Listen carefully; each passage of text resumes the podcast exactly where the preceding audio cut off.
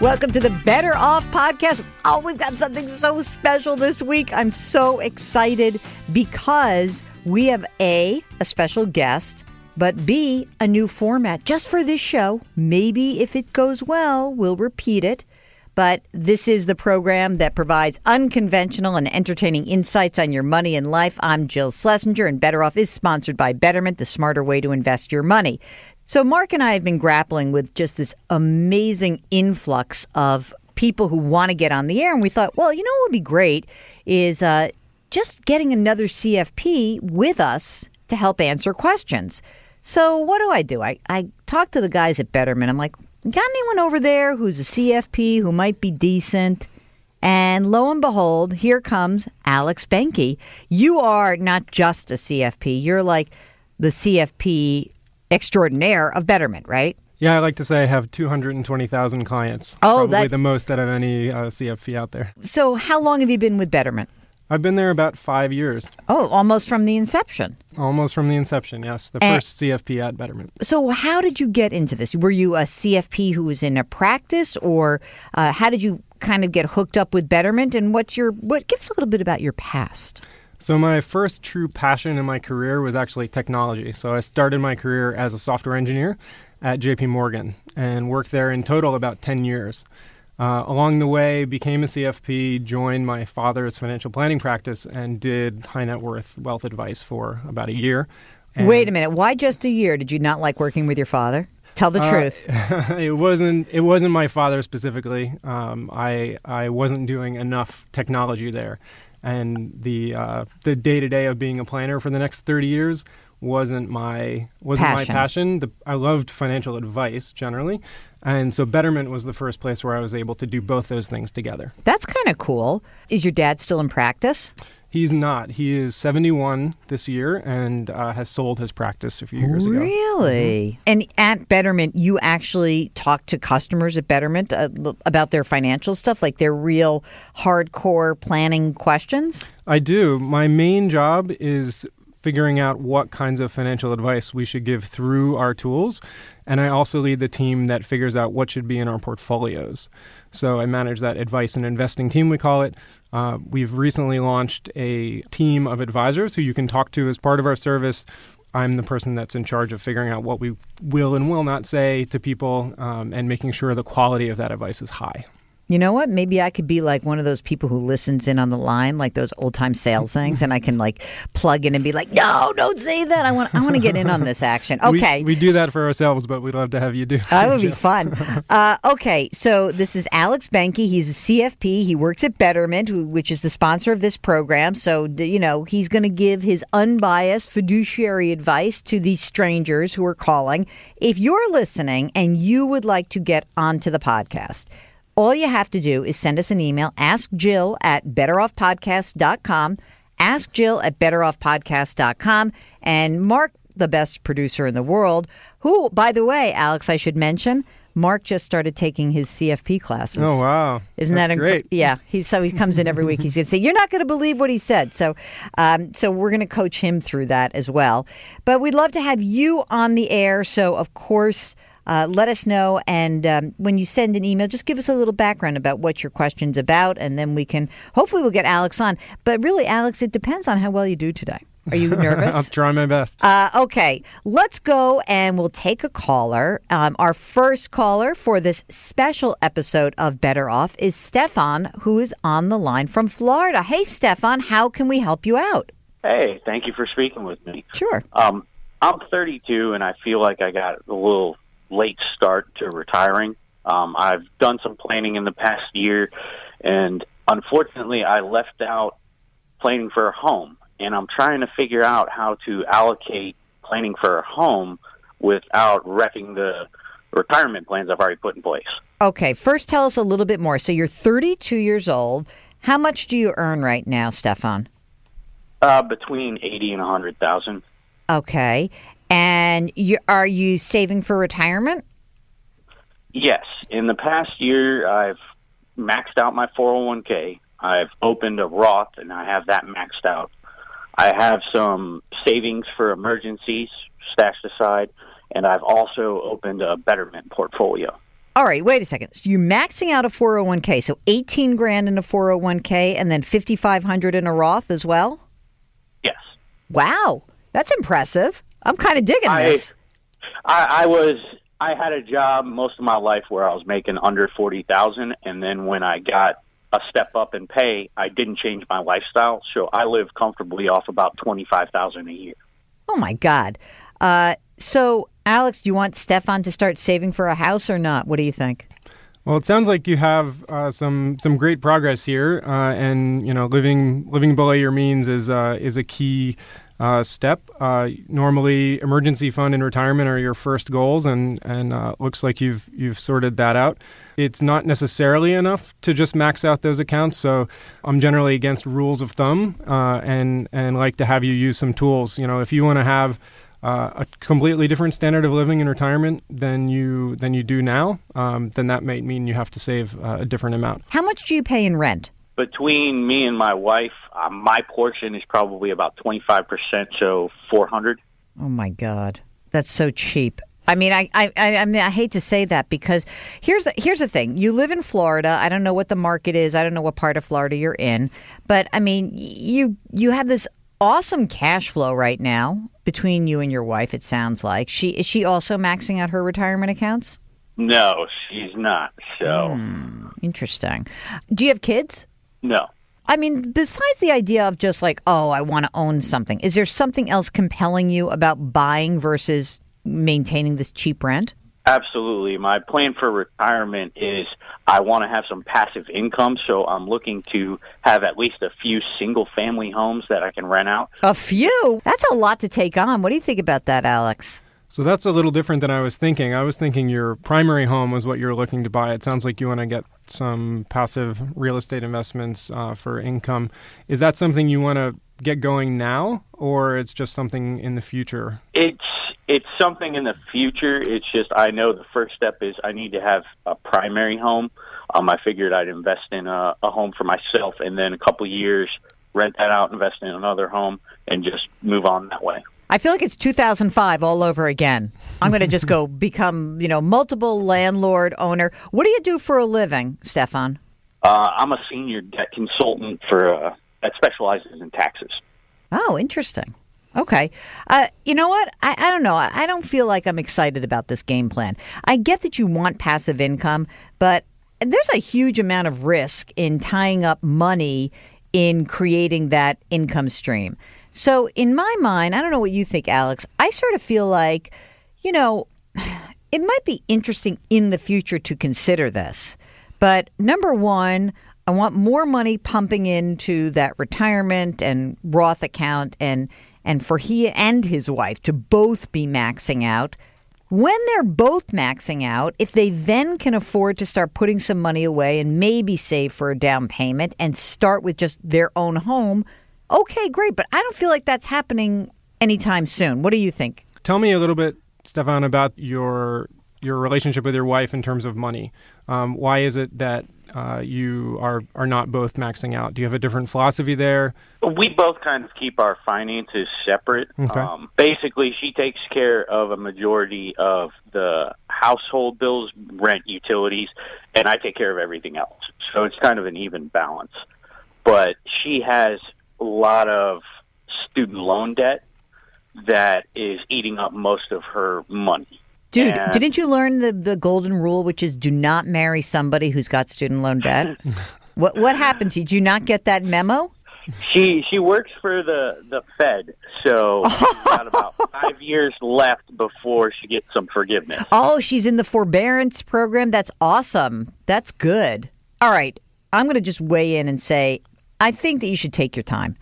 I I know that you've got this idea in your mind about the passive income. I think you're going to create your own passive income stream. I think your guys, you know, basically, you know the deal. She's going to pay down her debt. She's going to max out her retirement account. You're going to keep maxing out. You're then going to start looking at whether or not buying a primary residence for you guys is doable. And it may be that renting is better for you for a while. It may be that that cash flow is better used towards piling money into your retirement accounts rather than tying it up in a down payment. But once you actually get to the point where you're ready to buy your home, you'll run your numbers, you'll put your 20% down, you'll hopefully get a cheap mortgage. Don't go crazy with this concept of, I'm going to own, you know, three or four different properties. That's going to be passive income. I feel like we've lived through this lesson before, Alex, in that, you know, we really have to caution Stefan and other people out there that these ideas that you create early in your life, you have to be flexible enough to let them kind of germinate and take care of all the other parts of your financial planning picture before you start sort of chasing that dream. And I really, after you know, giving people tons of advice around being landlords. One of the other things that makes me nervous is if you've never been a landlord, it's hard to be a landlord. It's very hard to be a landlord. Stefan, thank you so much for calling. We really appreciate it. How was that, Alex, your first one? Little put off by the situation. I wasn't. I, you didn't expect he, he that. Yeah, you see, know, so what happens is we get a little like background, like here's what he wants, and then all of a sudden, boom, we get excited by a little shift in tone here. All right, uh, next up, we've got Howard, who is on the line from Atlanta. Hello, Howard. Welcome to Better Off. How are you? Well, I'm just fine, Jill. How are you? Good. Now meet Alex Benke. He is from Betterment. He's a CFP there. He's trying to help me out today. This is so I can goof off a little bit, but I will pay attention okay. to your call. Tell me about what's going on. How can we help you out? Well, I just have a general, you know, uh, how am I doing sort of question. I, I just wanted to have an outside pair of eyes, kind of like yourself and Alex, uh, just to maybe, I don't know, take a look at my how I'm doing in my portfolio and maybe give me some ideas. I uh, just to give you a little background about myself, uh, I'm a college business professor here ah. at one of the local colleges. Yeah, here in Atlanta. I've always been a pretty prodigious saver. Uh, I grew up in that sort of environment. My parents encouraged me. My brother uh, was always into that kind of thing. So, from a pretty young age, I was really into that. I, I remember I did my first net worth statement when I was about 16 years old. Actually, so it's something I've always enjoyed. I like this. I but I like this idea of like conjuring up like Howard. Howard's friends are going to a concert. They're like, "Oh, we're going to go see the Red Hot Chili Peppers," and Howard's like, "Oh, I'm sorry, I have to do my net worth right now. I'm going to do a balance sheet. I'll be with you in it later." That's right. That's right. But I always enjoyed it, and uh, you know, I, I really believe in doing that kind of thing as I've as I've gotten older, of course, that kind of thing has gotten a little more sophisticated. I've gone from paper and pencil into spreadsheets and stuff like that. But uh, I have uh, here at my school, I have a 457, a 403b, and then something called a 401a, yeah. which is what they call uh, an optional retirement program yes. instead of the the pension. Yep. Uh, you you all are probably uh, familiar with that, but um, I have from this school and my previous institution about uh, 380, 385 uh, spread among those three accounts. Okay. Um, I have about 185 in my Roth IRA. Great. I have about 110 in a taxable account, uh, about $10,000 in an HSA, and uh, about seven thousand in a five twenty nine. Uh, my fiance and I actually have a little one and a half year old. I'm I'm 43, so I, we started a little bit late, but um, but she's one and a half, and so my parents helped us to fund a, a 529. Oh, I love your parents. Which 529 plan is that? Is it a Georgia plan or is it one where your parents live? And are you the the uh, the owner of that account and the kids the beneficiary, or are your parents the owners of that account? Well, no, they just gifted me the money and I put it into my brokerage account. It's not necessarily a Georgia account, uh, and I know there are some benefits to doing it in your particular state, but because I, I had my other money in a brokerage account. I just thought, you know, let me just have it under one roof. Mm-hmm. Got it. And, uh, Georgia's Georgia's plan was a little bit strange. I just didn't feel comfortable. I, I guess uh, okay. putting it with the the Georgia plan. So at any rate, so that's where I am uh, in terms of liquidity, what I have saved, and so forth. 380 in the deferred retirement, 185 in the Roth, 110 in a brokerage account, 10 grand in an HSA. You're about to get married, you got a kid, 7 grand in a college fund. And it sounds like you're putting money pretty aggressively into your retirement accounts. Are you, first of all, number 1, are you maxing your retirement out right now? Yeah, yeah. Okay. Uh, I max out the 457 and the 403B. Great. Uh, because in the university setting, because it's government also, I, I'm able to max both of those out, and that really brings down my my adjusted my adjusted income. That's So awesome. That helps a lot. Yeah. How are you investing? You said you've got uh, now in those accounts you're managing that yourself. So Right. first of all, what's the asset allocation look like approximately? It's about 70-30. Okay, stock to bond. Are you managing? You said you know 110 grand in a non-retirement account, uh, a brokerage account. Are you managing that? Or are you working with a financial planner or a stock broker? What is what's going on in that account?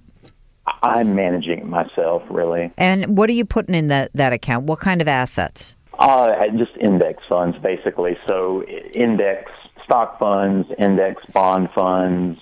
Uh, I have within my bond holdings, I, I have uh, just sort of a, overall bond index fund, and then I recently took some of that and put into a, a short-term bond fund uh, because I I've heard you you speak about this, and I've read this in other places. With uh, interest rates on the rise, perhaps it might be good to shorten our duration. So I did a little of that uh, just recently. In fact, in the last couple of weeks, that's basically what I'm what I'm doing in terms of investing. Uh, you know, it's it's all pretty much index funds, even through the school. Great, Um, that's I'm awesome. able to, yeah, I have some pretty good choices through the university, and um, I'm able to do index funds there too. But And and when are you getting married? Well, we don't have any firm plans. Uh, she would actually Oh, one of those. possible. Mm-hmm. but uh, you know, I'm open to it, and you know, we uh, we have the little girl, and so you know, we were thinking maybe sometime in the fall. What do you think about Howard's plan so far? You liking what you hear? I mean, I think the the savings amount you've managed to do and what you do uh, year to year is excellent. Um, The the 70-30 overall. The ta- one question I had is this taxable money. What's it for? Uh, are you thinking of that as your long term uh, investment money as well for say retirement, or are you earmarking part of that for a wedding? Uh, are you going to divert some of it into a 529 to, to try to increase that? What's what are you thinking there? Well, those are good questions. I, I really haven't pinpointed a specific use. I'm thinking that uh, I always had it in the back of my mind that I might try to retire a little early, uh, maybe before I can tap into some of the uh, retirement money before age 59 and a half. And uh, I thought that might be sort of my, my first bucket, so to speak Yep. uh, the first money that I that I tap into. But you know, it's for different things. I guess. I mean, it could be for a wedding. It could be for you know maybe just an emergency. It, it just you know a variety of things. Um, but I, I guess the the main the main thing that I had in the back of my mind is, well, you know, if I retire, let's say before age 59 and a half, I might be able to tap that money uh, as sort of my my first bucket of funds. Let me dispel that early retirement myth for you right now. Okay, let me just pop that little bubble for a moment. And that is, um, remember the part where you said to me you had a one and a half year old daughter? Right. Yeah. Mm-hmm. Okay. So I um I get what you're saying. I I would say that it depends how much you and your wife really want to be kicking into this college fund. I mean, first of all, I, again, I don't know exactly what it's in, but like I believe, even if if the Georgia plan's not such a hot 529 plan, there are three or four different state 529 plans that don't have a special residency requirement that are really good plans. Nevada, Utah, Alaska, Maryland, these are all great plans. So, I, I mean, they're cheap and they're really effective. So, if you are going to start to put more money into that 529 plan, which is really, it would be diverting some of this money from your, you know, slush fund, maybe let's call it supplemental retirement savings into education. And if you're going to do that, then I really think it's important for you to have the right kind of 529 plan, which is an efficient plan with good um, low cost options. But the question, Jill, is how much. So Right. I'm, I'm big into doing the calculations. Um, there's great calculators at say savingforcollege.com where you can figure out, you know, is maybe 7K is enough based on where your daughter might go to school, or maybe it's wholly inadequate and you really have to divert a lot more if you want to pay for a good chunk of her education. The same thing is true for retirement. Generally, it looks like you're you've you've saved a lot, but again, it depends on how you want to live your retirement and very importantly, how early you want to retire. So I'd love to see you use a tool. Uh, any there's lots of retirement tools out there. I'm partial to Retire Guide, which is a tool that I built at Betterment. Uh, Oh my God! Listen to this shameless plug. All right, let's. what is it? Retire. Retire Guide. Retire Uh, Guide. And it just makes it really easy for you to see the trade off between uh, how much you're saving now, uh, the standard of living that you can have in retirement with that, and again, critically, that retirement age. All right. So, Howard, you've got some homework. Go to Retire Guide. Um, I like the 70 30 is fine. I think the asset allocation makes sense. I think you and your wife really have to sit down and talk about what what amount of money you really feel comfortable putting towards education. And when you have that conversation, it might be good to do it together. Go to the Retire Guide calculator together and start playing with some of the different numbers and seeing how that might change the calculus. Uh, we thank you so much for calling and uh, give us a holler back and let us know what you're thinking about. I kind of dig that story, though. I'm going to retire early. No, you're not. You're not retiring early. Alex and Jill say absolutely not. All right, our next caller here on Better Off, Andrew, who's on the line from Illinois. Hi, Andrew. Welcome to the program. What can we do for you? Yes, hi. Thanks for having me on. First Sure. of all, I just want to say uh, I love the 404 and I love when you're on it. Those are the best episodes. Excellent. You know what? We're going to have the guys on my podcast soon, so you better spread the love, okay? Okay. So my situation is recently my father passed away. Oh, I'm sorry. I think I appreciate that. Um, but he left me um, a fairly large uh, inherited IRA. So he had about six hundred and sixty thousand saved in in uh, different four hundred one ks and everything. Mm-hmm. Uh, so I've rolled them all over. I've got them all consolidated, and now I'm just trying to deal with what do I do with the fact that there's an RMD that I have to take every year. Mm-hmm. So you know, my initial thought was, oh, well, just leave the money in there, let it grow tax free as much as possible, um, and just take the RMD each year. Then I started looking at some online calculators, and they're telling me that towards the end of the life, you know, when I have to actually take out all the money, the RMDs are going to be like you know a hundred, two hundred thousand dollars, which seems like a lot, and that's going to push you know my taxable income way up. Right. So I'm trying to figure out how can I efficiently take this money out, you know, tax efficiently take the money out and reinvest it. So, for everyone who's just listening, because you threw some little jargon around, I just want to make sure everyone gets it. RMD, required minimum distribution, that's when the government says, you know, hey, if you've got a retirement account at age 70 and a half, you have to start taking the money out. And so, in Andrew's father's case, he has to take the money out because this is an inherited IRA. He has to take it out um, within a certain time horizon or as quickly as his father was on track to take it out. You said you're 30, how old? I'm 31, and my my dad was under 60 when he passed away. Mm-hmm. So I have I have my lifetime to take out the the RMD. I have until I'm 71 to close out the account. And and just tell us a little bit more about yourself. Um, are you married? Are you single? Do you have kids? What's going on? Uh, I'm married. I have two kids.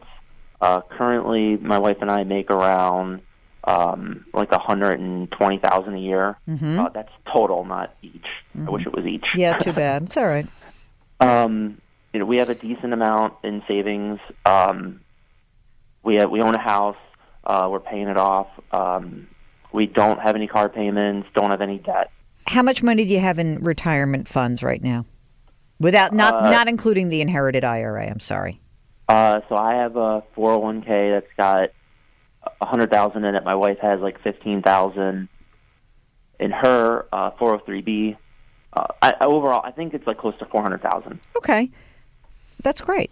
Um, Alex, so what do you think about this concept around letting the money inside the inherited IRA continue to grow, right? You get all that tax deferral versus the concept that Andrew brings up, which is if I let it grow all the way, you know, to decades in the future, then I'm going to be forced to take a big chunk of money out at, you know, at, at a time in my life I'm not even sure where tax rates are going to be. How does he balance these two com- seemingly competing theses around how do you deal with your deferred retirement accounts? So the thing to remember is that you the, the money that you take out even now is going to hit your uh, your ordinary income tax bracket. So you don't want to take out too much now. You're going to be forced to take out the RMD, of course. But if you're thinking of taking more in order to reduce the balance, so you don't end up with a huge balance later, um, you have to avoid skipping tax brackets, uh, jumping up tax brackets, causing yourselves more tax issues now. Uh, the other thing at play here is what's your tax bracket in the future versus now. Uh, $100,000 sounds like a lot of money for the future, but keep in mind that tax brackets are indexed to inflation. So that could still be the 15% tax bracket uh, when when you're done taking the money out. So it might actually not be that much. Um, and then the final thing I always like to, to say is taxes in themselves are not horrible, horrible things. It means you actually made money or, or, or have a, a, bunch of money. So I wouldn't make decisions strictly based on taxes. Uh, if you do want to, if you do have a specific goal beyond this RMD now, uh, then you know I'm I'm not against using it for that. You just want to watch making uh, uh, jumping those tax brackets. What about the idea of say taking some money out a little, like you said, stay within the bracket, right? So you take a little bit extra out you know what your tax is going to be today, right? So you, you lock that in because we, I mean, on one hand, you're right. Taxes could go down in the future, but Andrew could also earn more in the future and tax rates could go up in the future. We don't know.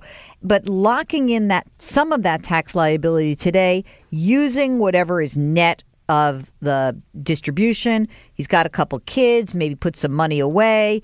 What do you, you, you like that idea? Yeah, I think that's a great idea. Um, you know, do some of the math, make sure that you're not, say, overfunding uh, a 529 for your kids because you don't want the penalties if that happens. Uh, so figure out what's the right amount to not jump the tax bracket now and cause yourself a current problem, but also hit these other goals like a 529. Andrew, how's that sound to you? You you liking that? Like, I I think that that makes sense to me. And look, if things are changing, or frankly, if tax rates were to go down dramatically, because uh, you know under the Trump administration we see a big reduction in rates, maybe you would even accelerate to be able to take some more money out. I don't know. How do you feel about that game plan, Andrew? I like it. I think it's a good idea. I think so too. Um, and and I would just remind you that just sit down with your wife, make sure that you guys are on the same page. We're kind of banging this drum a little bit as well. Get some of that money out. Just careful around the tax bracket. Thanks for calling, Andrew.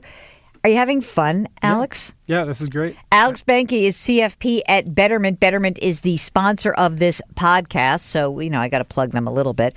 And uh, so you got a bunch of calculators that you've designed, huh? We do. Yep. That's that's my job. what make, make, what uh, what's your favorite calculator? Do you like to just play with your own net worth on your own calculator? like, oh, I wonder when I could. Like, you might do one which is like, oh, if Betterment went public, this is what my retirement would look like. what's your favorite calculator? We actually do have a calculator like that. Actually, um, that uh, anybody who has uh, stock options can use. Oh, but, really? That's um, awesome. My, uh, Retire Guide is my is my favorite. I I built it because I didn't like any of the other ones that are out there. Um, all of them take uh, shortcuts that really hurt people, uh, like like not taking taxes into account, not taking inflation into account. Uh, so this does all those things, takes the the full picture of all of your money. Do you guys program in what the inflation rate will be? Do you have an assumption? We do. We have a default, and you can override it if you if you disagree with that. What's your default? Today it's three percent. Oh, um, so it's about one percent faster than we're running. It's a little conservative. Uh, it's actually an area of research for my team right now. We're thinking about bumping that back to what's been the longer term trend around two. I like to do this. Is what I think. I like to assume three. I used to do my planning. You know how old I am. We used to do our planning at four, um, but I like three because in the worst case scenario, you end up with too much money. Oh yep. my God, how horrible! I've got too much money, right? Yep. We try to build conservative assumptions in across the board, um, but uh, and again, anybody can change uh, what they want if they have a different feeling. You could use four if you want. All right, I'm gonna I'm gonna just you know sit on top of my money when there's no inflation. Alex Benke is a CFP at Betterment, and he's here helping us answer your questions. Okay, next up we've got Peter, who's on the line from Michigan. Hello, Peter. Welcome to the Better Off podcast. How are you? Doing great. How about you? Fantastic. What's going on? Okay, so I recently refinanced about $220,000 of student loans at about 5.2%. Um, and I did my taxes. I got a nice refund. I've got a little bit, about $1,200 left over. Um, I have a 401k at work that I um, uh, contribute up to the match. Uh, so the question I have is, so I've got this extra money, um, and when windfalls like this come in, does it make more sense to throw it at the student loans where it's essentially an instant 5% return or to put it towards my 401k where it's going to sit a little bit longer and it's going to have more time to grow and possibly, you know, beat 5%? Okay, what do you think, Alex? Yeah, the key trade off here is whether the 401k is going to grow more than that 5.2%. Um, I'd say that's right on the border um, because you have to consider fees in your 401k. You have to consider the fact that you're going to pay taxes on withdrawals from your 401k. Uh, so, so it's right on the edge. When something's right on the edge, I think it comes down to a personal decision. How does that debt make you feel? If it, Yeah. is it something that you don't feel comfortable at night having for the next 20 years, then absolutely pay it off first. Um, I don't think the decision between these two things is going to make a massive difference in the dollars at the end of the day. So, what do you think? How first of all, how old are you? I'm 30. Two hundred twenty thousand dollars in student loan debt. Are you insane? What, what? How did you get all that debt? What? Are you a um, a physician, a lawyer? What? What? What's going on with you? I- I'm a patent lawyer, and law school is very expensive. Oh, is it worth I it? got the job. All right. it- yeah. Oh my God. job, but yeah, yeah, it's it's. Uh, Okay, so let me ask you this: um, Does it does you keep you up at night? I mean, how do you feel about that debt? Now that I refinanced, I mean, it's not so bad. Like I've, I'm on a plan to pay it off in about 15 to 20 years. Um, I don't mind. I mean, it's definitely a big expense, and I, you know, I wouldn't mind throwing the extra money at it. Um, I just kind of want to, you know, do I want to see where I'm going to be in 20 years or where I'm going to be in 40 years? And I'm still trying to figure that out. Yeah. How much do you earn? Uh, 130. Alex, what would you do if this were you? What would you do? It's a, like again, it's sort of a personal preference, Peter. So we're just going to talk like now. We'll just give you like our our color commentary here. So, Alex, what would you do if that were you? Yeah, so it's a close trade off. I think it, it would probably trend more towards the 401k in terms of outperforming uh, the 5.2% if you've invested it well. Uh, the other thing is with your with, being an attorney, uh, your salary will probably go up, hopefully significantly from uh, now over the next, say, 20 years. So over time, you will be able to divert more and more towards paying off the loans because you're going to be maxed out in, in what you can put into your retirement accounts.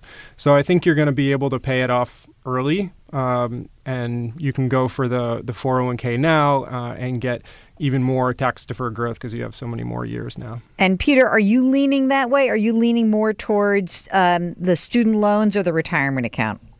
If you asked me an hour ago, probably towards the student loans. Um, back when they were the federal loans and at 7%, it was an easier decision. Yes. But at 5, 22%, it was, you know, so I'm calling in to get some advice. Um, no, that's, it's a, going with the 401k, I, I kind of agree that there's, you know, it's got more time to develop, and you know, that is the hope that my salary will increase to help pay that off. But uh, oh, it's a, um, it's an interesting decision. Yes. Uh, now I will give you my decision. Are you ready? Do you want to know what an old fart I am? I'm like, pay down that 5.2% and I'll take my guar. I don't know where there is a guarantee of a 5.2% return on a fixed investment right now.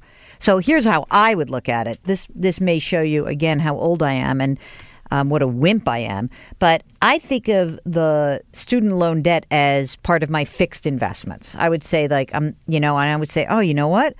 I don't have a fixed income investment where I can get a 5.2% guarantee. There it is. So I, Jill, maybe not even, and it's probably not even the smarter financial decision, but I would, in my mind, would much prefer whacking down the student loan debt because I can't live with debt. But that's me. I would bet that you guys are correct 30 years from now. It would have been smarter to invest it.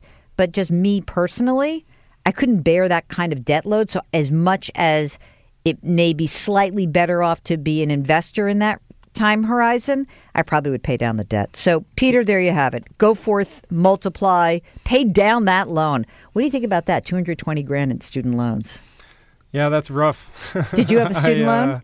I did. Yeah, not that high, but uh, What do you mean? Your father was a financial planner. He made you take out loans? Yeah, I I went to Cornell, so The Big Red, something like that. Isn't it the Big Big, Red, yep, Big right. Red. All right. So, Alex Benke, CFP extraordinaire from Betterment.